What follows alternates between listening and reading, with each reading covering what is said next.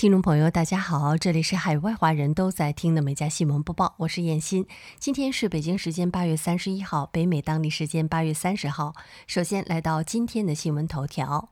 美国国务院以及全球许多其他国家的政府8月29号发表声明称，他们要求塔利班信守承诺，即允许人们在8月31号后仍可以离开阿富汗。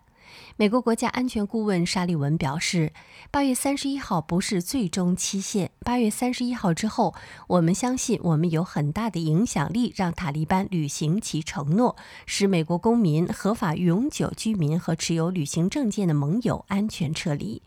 我们将与国际社会的其他成员合作，确保塔利班不会对这些承诺动摇。好，进入今天的焦点新闻。当地时间8月30号，飓风艾达在穿越墨西哥湾后向新奥尔良地区移动，并对美国能源供应产生了重大影响。监管机构表示，墨西哥湾附近超过 95% 的石油生产设施已经关闭。与此同时，美国大型输油管道运营商科洛尼尔管道运输公司关闭了德克萨斯州休斯顿和北卡罗来纳州格林斯伯罗之间的2条燃油管道。据分析，飓风艾达的登陆地点对于石油行业是最糟糕的地点之一。新奥尔良地区关闭的6家炼油厂加在一起的每日炼油总量约占全美国日炼油总量的 9%。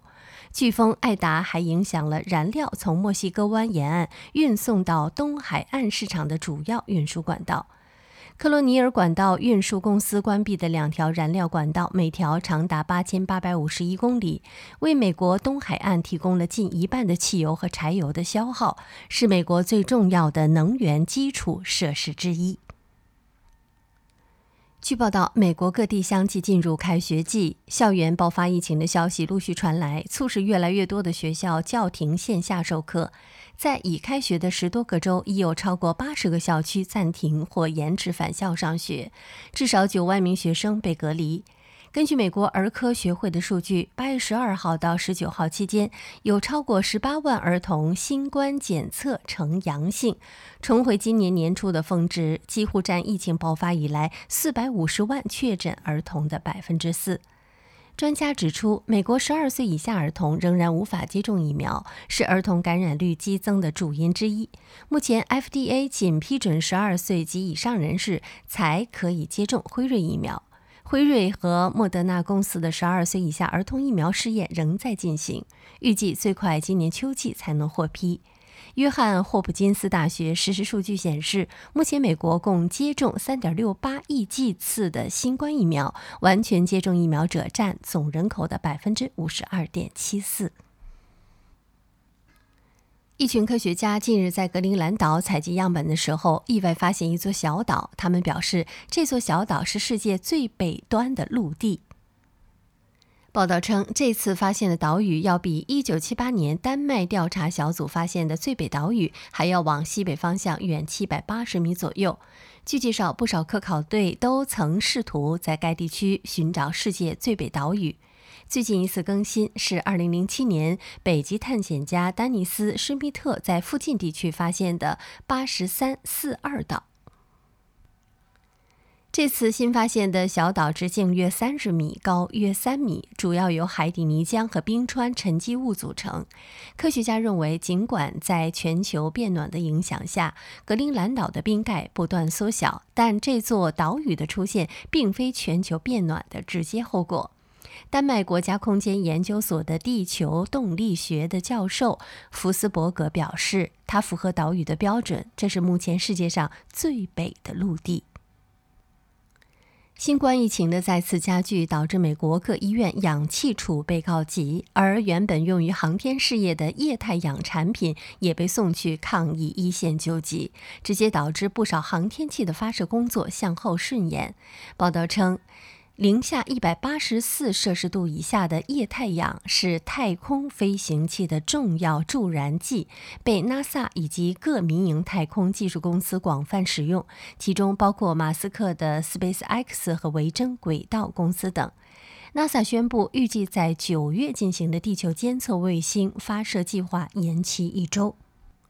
全美最大的工业气体供应商也承诺将尽最大努力集中所有资源满足医用氧气的供应需求。除太空事业外，氧气匮乏还可能会影响到其他诸多行业，比如炼钢、造纸和制药等。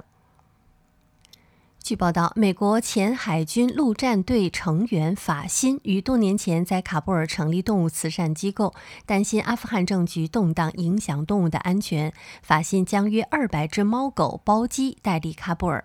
法新坚持只撤离猫狗，拒绝带离其他民众，连为其工作的人员也不愿意带走，遭到了外界的抨击。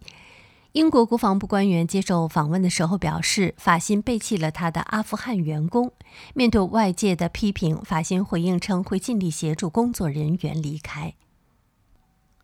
据报道，游客在挪威与俄罗斯接壤的河流沿岸上看到一张告示，上面写着禁止向俄罗斯撒尿。挪威边境专员证实了这一告示的真实性，违者还将面临约2250元的罚款。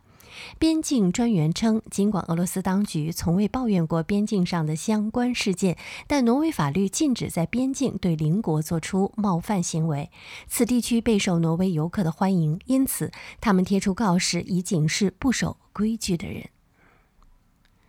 美国一名男子日前在迈阿密机场因被禁止登机，抡起金属杆砸工作人员，大闹候机楼。当时这名男子喝醉了，他走到洗手间和女友吵架，还踢翻了一个警示牌，之后他就被禁止登机。该男子不满结果，在候机楼大喊大叫，并高声辱骂工作人员，然后他突然拿起了隔离带中的一个金属杆，砸向了旁边的工作人员。事后该男子被警方逮捕并拘留，然后还送往当地的医院进行了精神的评估。目前尚不清楚他是否会面临刑事指控。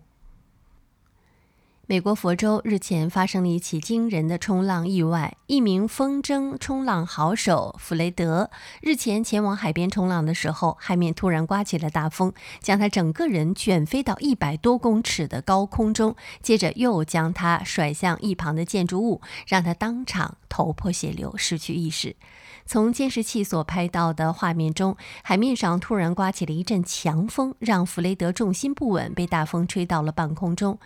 虽然弗雷德多次想抓回风筝的控制权，但他还没有碰到水面，又被大风卷上122公尺的高空。接着大风又将弗雷德吹向一旁的建筑物，附近邻居见状后赶紧将他送往当地的医疗机构紧急治疗。无奈弗雷德的伤势太过严重，仍在3个小时后被医生宣告不治身亡。据报道，社交媒体推特上的一份账单截图近日让网友炸了锅。截图内容是一份婚礼宴会的账单，人均成本120美元，两人共计240美元。婚礼承办地是位于牙买加的一处度假酒店。从这则帖子的内容推测，应该是有2个人收到了一对新人的婚礼邀请，本来答应人家去出席，结果却放了鸽子。这场婚礼的费用应该是按出席人数确定的，既然有客人没来，那肯定导致这对新人多花了冤枉钱。有人认为放了人家鸽子，让人家白花冤枉钱，应该把钱付了。可也有网友调侃说，这对新人连这点钱都好意思跟朋友来讨要，不管这钱对方付还是不付，今后这朋友是没得做了。也有网友略带醋意地说，没出席婚礼的客人被要求付款，估计他们有钱人都是这么办事儿的吧。来自澳大利亚西部的农民卡莫迪坦言，自己不久前在3小时内射杀了113头骆驼。据报道，澳大利亚拥有地球上最大的野生骆驼群，有超过100万头野生骆驼在内陆地区游荡。一只骆驼能够在几分钟内喝掉200升水。这些体重高达700公斤的巨型动物还侵占了灌木和植被，对当地野生环境构成威胁。如不定期捕杀，澳大利亚骆驼的数量将每8至10年翻一番。然而，环保组织对大规模屠杀骆驼的举动表示愤怒，因为骆驼的尸体通常被遗弃在沙漠中腐烂。负责协调骆驼捕杀工作的卡特说，我们必须在保护自然遗产和对其构成严重威胁的事物之间做出选择。据报道，美国威斯康星州的杰西卡·纳尔逊去买麦当劳的时候，拍到了前面一辆汽车中坐着一头牛。起初，杰西卡认为这是假的，她认为谁会把一头牛放在汽车上？然后牛的头就动了起来，她被吓到了。后来，汽车的司机伯尼说，视频中的牛是一头小母牛，他的车上还有另外2头牛。杰西卡的视频在网络上迅速走红，网友认为牵一头牛去吃汉堡很有趣，也有人说希望牛穿着尿不湿。据报道，近日澳大利亚一名36岁的女子艾琳支付$4995进入了一家婚介机构。女子特地表明自己一家都是高个子，要求婚介机构为她介绍身高1.83米以上的男子。机构随即为她选择了一名匹配的男子，而当她见面的时候，发现对方身高根本不合要求。女子对婚介机构提起诉讼，并要求退还全额会费。法庭根据双方陈述建议私下和解，目前尚不确定女子能否得到退款。可能对艾琳来说，真的是竹篮打水一场空，既没有找到意中人，钱还花了不少。所以各位寻求中介机构相亲的朋友，还是要擦亮自己的眼睛，很多时候事实并非自己预料的那样。